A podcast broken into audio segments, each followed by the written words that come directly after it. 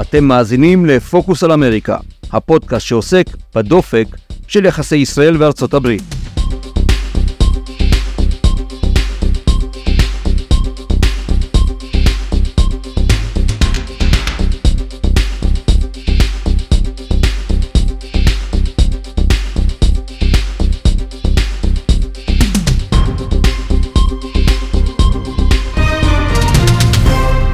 מחקר חדש של קרן משפחת רודרמן בחן לעומק את השיח האנטישמי והאנטי-ציוני הרעיל שנפוץ בטוויטר. על ידי בחינת עשרות מיליוני ציוצים לאורך חודשים ארוכים, הצליחו החוקרים לקשור בין האנטישמיות ובין שנאת ישראל, ולקבוע כי בארצות הברית היחס השלילי כלפי יהודים ומדינת היהודים נפוץ גם בימין וגם בשמאל, שמסתיר את סלידתו מאחורי ביקורת אנטי-ישראלית לגיטימית, לכאורה. שירה רודרמן, מנכ"לית קרן משפחת רודרמן, מזהירה כי מדינת ישראל שוב נרדמת בשמירה.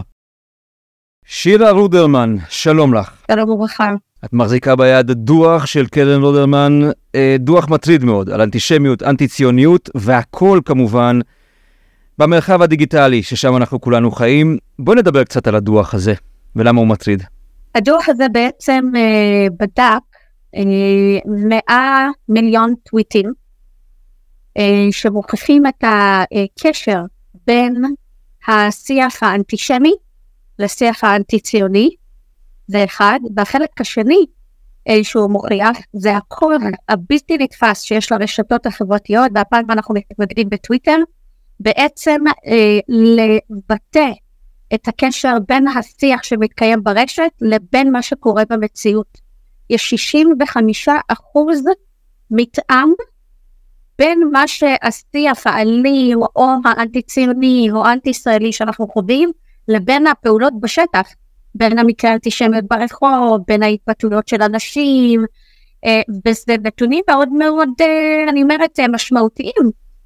חשוב לציין שהדוח הזה בוצע על ידי צוות מקצועי NCRI בארצות הברית, זה מכון שבעצם עובד עם באמת, אני אומרת, עם אה, אה, נושאים מאוד מאוד מורכבים, ולצערנו אנחנו רואים את הקשר המאוד מאוד אה, מורכב של איך האנטישמיות החדשה נתפסת כאנטי ציוניות, איך ישראל נתפסת במוסר כפול, בעצם אתה, בודקנו מדינות אחרות, כמה הן נתפסות בהשוואה למדינת ישראל, אנחנו מדברים על מדינות שבהן יש ביטויי ביטויים מאוד מאוד מורכבים של אה, אי קיום זכויות אדם, וישראל נמדדת פי כמה מכל אחת מהן, יותר מסין, יותר מצפון קוריאה, יותר מתימן, ואתה אומר, לא יכול להיות, הרי אחרי הכל, עם כל המורכבות שיש בישראל, אנחנו מדינה דמוקרטית, אנחנו מדינה שמכבדת זכויות, אנחנו לא מושלמים, אין דמוקרטיה מושלמת, אבל להגיד שאנחנו, אנחנו פי כמה וכמה יותר מהיסטוריה מבטלים זכויות אדם, יותר מתימן, יותר מצפון קוריאה, לא הגיוני. החלק הנוסף שחשוב לציין לקהילה, שזה באמת, אני אומרת, ממצאים שאתה נמצא פעור פה לפניהם, זה הקשר בין סוג הממשל, אם הממשל ימני או רפובליקני, השיח הוא יותר אנטישמי. אם הממשל הוא דמוקרטי או יותר אה, ליברלי, שמאלה, השיח הוא יותר אנטי-ציוני. זאת אומרת, אנחנו רואים את הקורלציה הבאמת מטורפת שיש בין מי בממשל ומה השיח ברשתות, האם הוא אנטי-ציוני או אנטי-דמוקרטי. בוא נתעכב רגע על הקשר הזה, כי הרבה מאוד פעמים ישנה טענה שאומרת, מה זאת אומרת לבקר את מדינת ישראל? זה, זאת לא אנטישמיות. מותר לבקר את המדיניות של מדינת ישראל, מותר לבקר את ממשלת ישראל. כשאת אומרת שיש קורלציה, זה אומר מה? כשיש עלייה בהתבטאויות אנטישמיות, תהיינה גם התבטאויות אנטי-ישראליות? כלומר, יש קשר ישיר בין שני הדברים האלה? ו- והחלוקה הפוליטית נדבר עליה עוד, עוד מעט, אבל בואי נחדד את הסוגיה הזו של מה עולה ומה יורד ואיך זה מתחבר. כן, קודם כל התשובה הראשונית אה, לשאלה שלך זה כן, שרואים קורלציה. לדוגמה, אחד הדברים שבודקים כדי להבחין בין uh, מושגים שמציינים אנטישמיות, שזה uh, dirty Jew וכל מיני דברים מהסוג הקלאסי שאנחנו מכירים, לבין מה שמתייחס לישראל, שזה קוליול אפרטהייד, קולוניאליסטים, גלובליסט, שזה מתייחס למדינה, זה לא מתייחס ליהודי, ופה זה הציוני.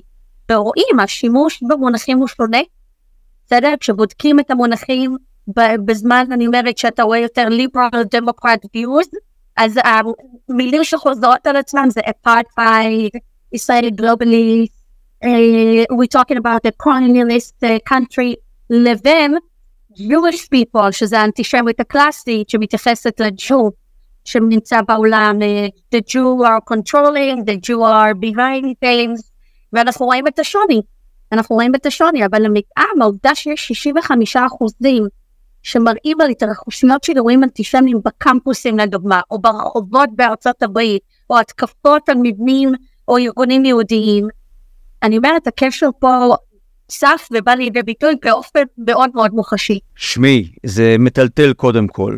ומן הסתם יש לזה גם השפעה פוליטית, נכון? כי כאשר אתה יכול לבקר את היהודים ואת ישראל, ואת הקשר של יהודים לישראל, שהוא כמעט אוטומטי, אני חושב, בתודעה של כל, כל אחד, בטח בארצות הברית ובטח במדינות uh, מערביות, אזי אנחנו רואים שבעצם מדינת ישראל לעיתים זוכה גם לביקורת שאיננה מוצדקת? אני הייתי אומרת במידה מסוימת כן. אני חושבת קודם כל ישראל ביחס לגודל שלה, גם כמדינה וגם כבעד בעולם, מקבלת התייחסות לא פרופורציונלית. בסדר? לא פרופורציונלית, ברשתות, בתקשורת, אה, אתה אומר, משהו אחד קורה בישראל, מקבל הדליין בניו יורק טיימס, שיכולה להיות מלחמה שמתקיימת כבר אצלנו שנים בין אוקראינה לרוסיה, ואתה אומר, היחס הוא לא, סביר ביחס לגודל הבעיה וביחס לגודל מדינה. זה אחד. הדבר השני, אם כבר מתייחסים אלינו, כמו שציינו, מתייחסים אלינו הרבה פעמים במין מוסר כפול, מצפים ממנו לאחרת וליותר, וליותר ממדינות uh, גדולות מאיתנו, ליותר ממדינות שלא מאוימות uh, כמונו. גם פה אתה אומר, רגע, למה? למה מצפים מאיתנו ליותר ואחרת? למה מחזיקים אותנו במוסר כפול? זה בסדר שמצפים מאיתנו, אנחנו מדינת העם היהודי, אנחנו מדינה, בסדר, נפלא, אני חושבת שזה גם גאווה שמצפים מהעם היהודי למוסר יותר גבוה מאחרים בעולם. אבל למה באופן שונה מהותית מאיך שהמדינות ועמים אחרים? למה באופן שלא גם מחזק אותנו? אם אנחנו מתנהגים גם יותר טוב מאחרים, אז למה לא לתת לנו את הקרדיט? זאת אומרת, יש פה חוסר פרופורציה אדירה. הסיבה שבדקנו את הרשתות החברתיות ובפרט את טוויטר, אנחנו התמקדנו בטוויטר, כי שם מתקיים, אני אומרת, שיח של אנשי מקצוע, שיח של תקשורת, שיח של מנהיגים, בשונה מרשתות אחרות. זאת אומרת שאם מנהיג פוליטי אומר משהו, שומעים ומתייחסים לזה בטוויטר. ורצינו לראות, רצינו לראות איך זה בא לידי ביטוי, האם מתייחסים אלינו באופן שווה, הגון, האם באמת כשכל העולם אומר לנו אין אנטישמיות היום, מה אתם אומרים? מה אתם רוצים? האם זה באמת כך? וראינו שלמעשה האנטישמיות היא השתנתה בפניה לאנטיציוניות, והיא מחזיקה בתוכה נרטיבים דומים. נכון, היא מחזיקה ביטויים שונים, אבל בסוף היא מתייחסת לאותה מדינה, לאותו עם, לאותם מקרים, לא מדובר בדברים שונים, ואנחנו רצינו להציג את זה כדי שקודם כל נדע, שלא יסבנו אותנו, שלא יגידו לנו, שלא יגידו לנו אנחנו טועים, או מדמיינים. הדבר השני, כדי גם להגיד למדינת ישראל, יש לך תפקיד חשוב בלהכיר בזה, בלפעול בקטגוריות האלה, ולהתמודד עם השיח הזה ששינה את צורתו, ובעצם, בעצם אני מביא לאותה מטרה, שזה באמת התקפה או נגד מדינת ישראל, או שנאת יהודים, או לפחות או לכל הפחות חוסר הגינות שמתקיים בעולם, הרבה פעמים כלפי מדינת ישראל.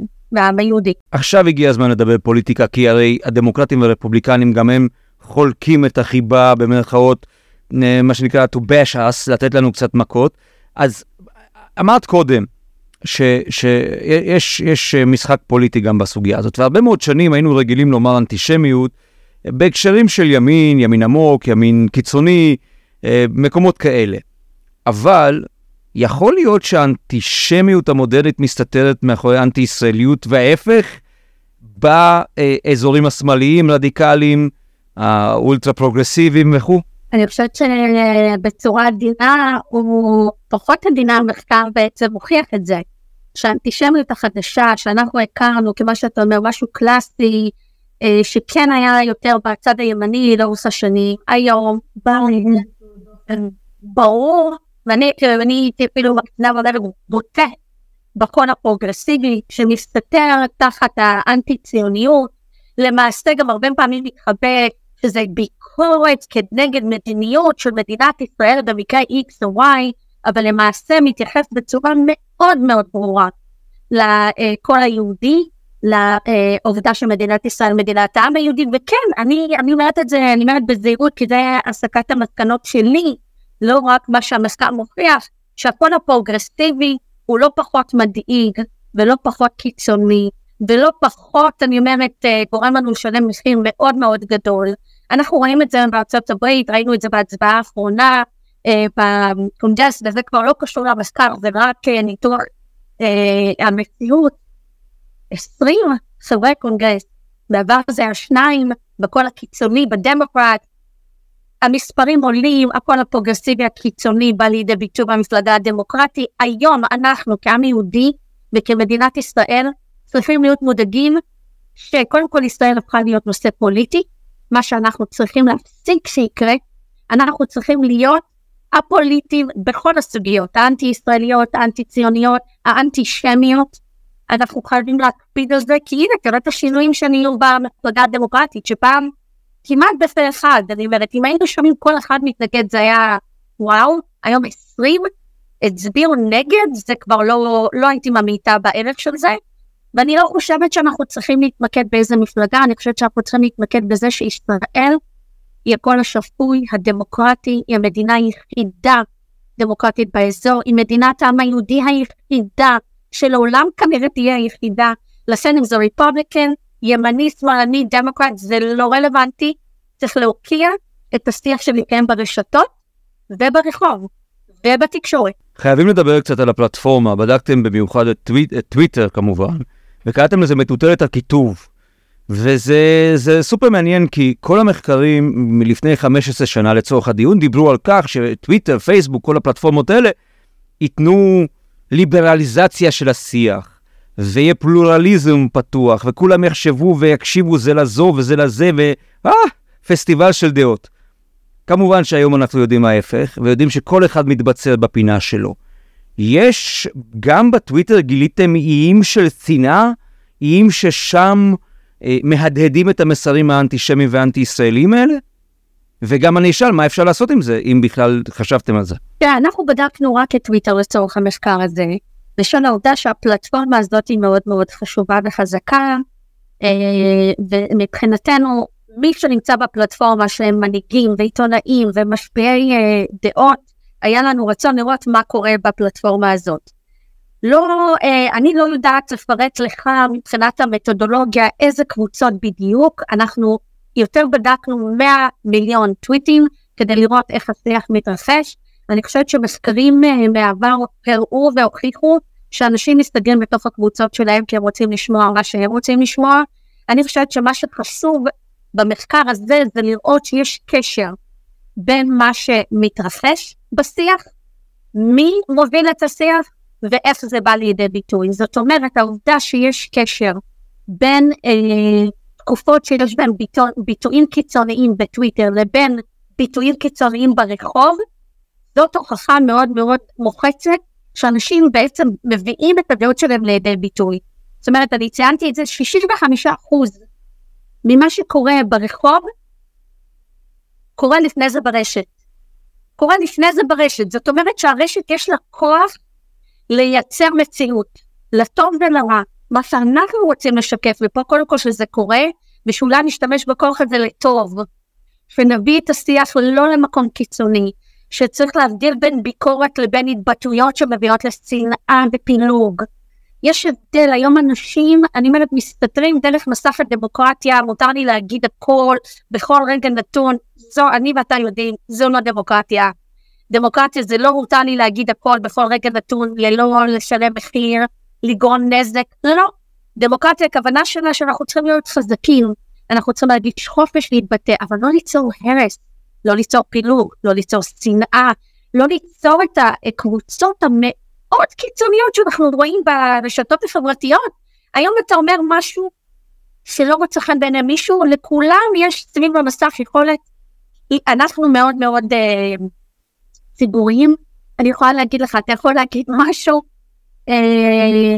כטובת מדינת ישראל, כטובת הכלי, כטובת הטבעוניות, אנשים נכנסים בך ללא, ללא רסן. אגב, נדמה לי שהמחקר שלכם גם גילה נקודות אה, ממשק כאלה ואחרות בין מבצעים צבאיים של ישראל בשטחים הפלסטינים, בין אם זה בעזה, בין אם זה יהודה ושומרון, ו, וקפיצה, הייתי אומר, נכון? בהתבטאויות האנטי-ישראליות סלש אנטי-יהודיות, כשמבצע כזה מתגלגל אה, באזור נכון, שלנו. כמו שיש קשר בין איזה אה, שלטון, אם הוא אה, ימני או, או שמאלני, או הוא דמוקרט או ליברל בארצות הברית, יש קשר גם במתרחש במציאות פה בישראל, בין, כמו שתיארת, תקופת מבצע, לתקופה שאין בה מבצע, לתקופה שיש ראש ממשלה X או ראש ממשלה Y, התנודות עדיין באות לידי ביטוי באותם אה, דברים שציינו אה, קודם לכן, האם הם יהיו יותר אנטישמיות או יותר אנטי-ישראליות. אם יש מבצע, אז אתה לחלוטין רואה את השיח האנטי-ציוני, הכיבוש וכיוצא בזה. כשרואים דברים אחרים שקשורים לעם היהודי, אז אתה תראה, אה, השתלטתם, העם היהודי, מדינת אה, ישראל, לחלוטין יש קשר בין המציאות, שוב, לבין טיב השיח שמתקיים אה, ברשת. ואין ספק, אני אומרת, שמה שמתרחש במדינת ישראל, והתקופות שאנחנו אה, חווים ביום יום, גם באות לידי ביטוי בהתבטאויות אה, ברשת. אגב, בהקשר הזה, את אומרת שטוויטר זאת פלטפורמה שמאוד משפיעה, היא, מש, היא משפיעה גם על השיח, אבל גם על מקבלי ההחלטות בשל האופי של הפלטפורמה הזאת, והעובדה שכל מקבלי ההחלטות, מעיתונאים, פוליטיקאים, נשיאים, טראמפ לצורך הדיון ואחרים נמצאים שם.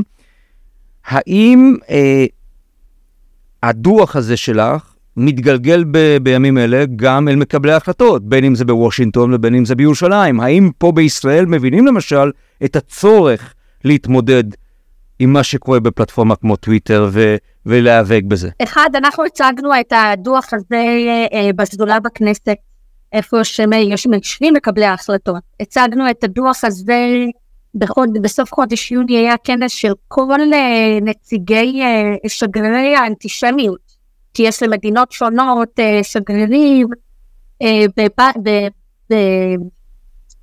בבריסל, אם אני לא טועה,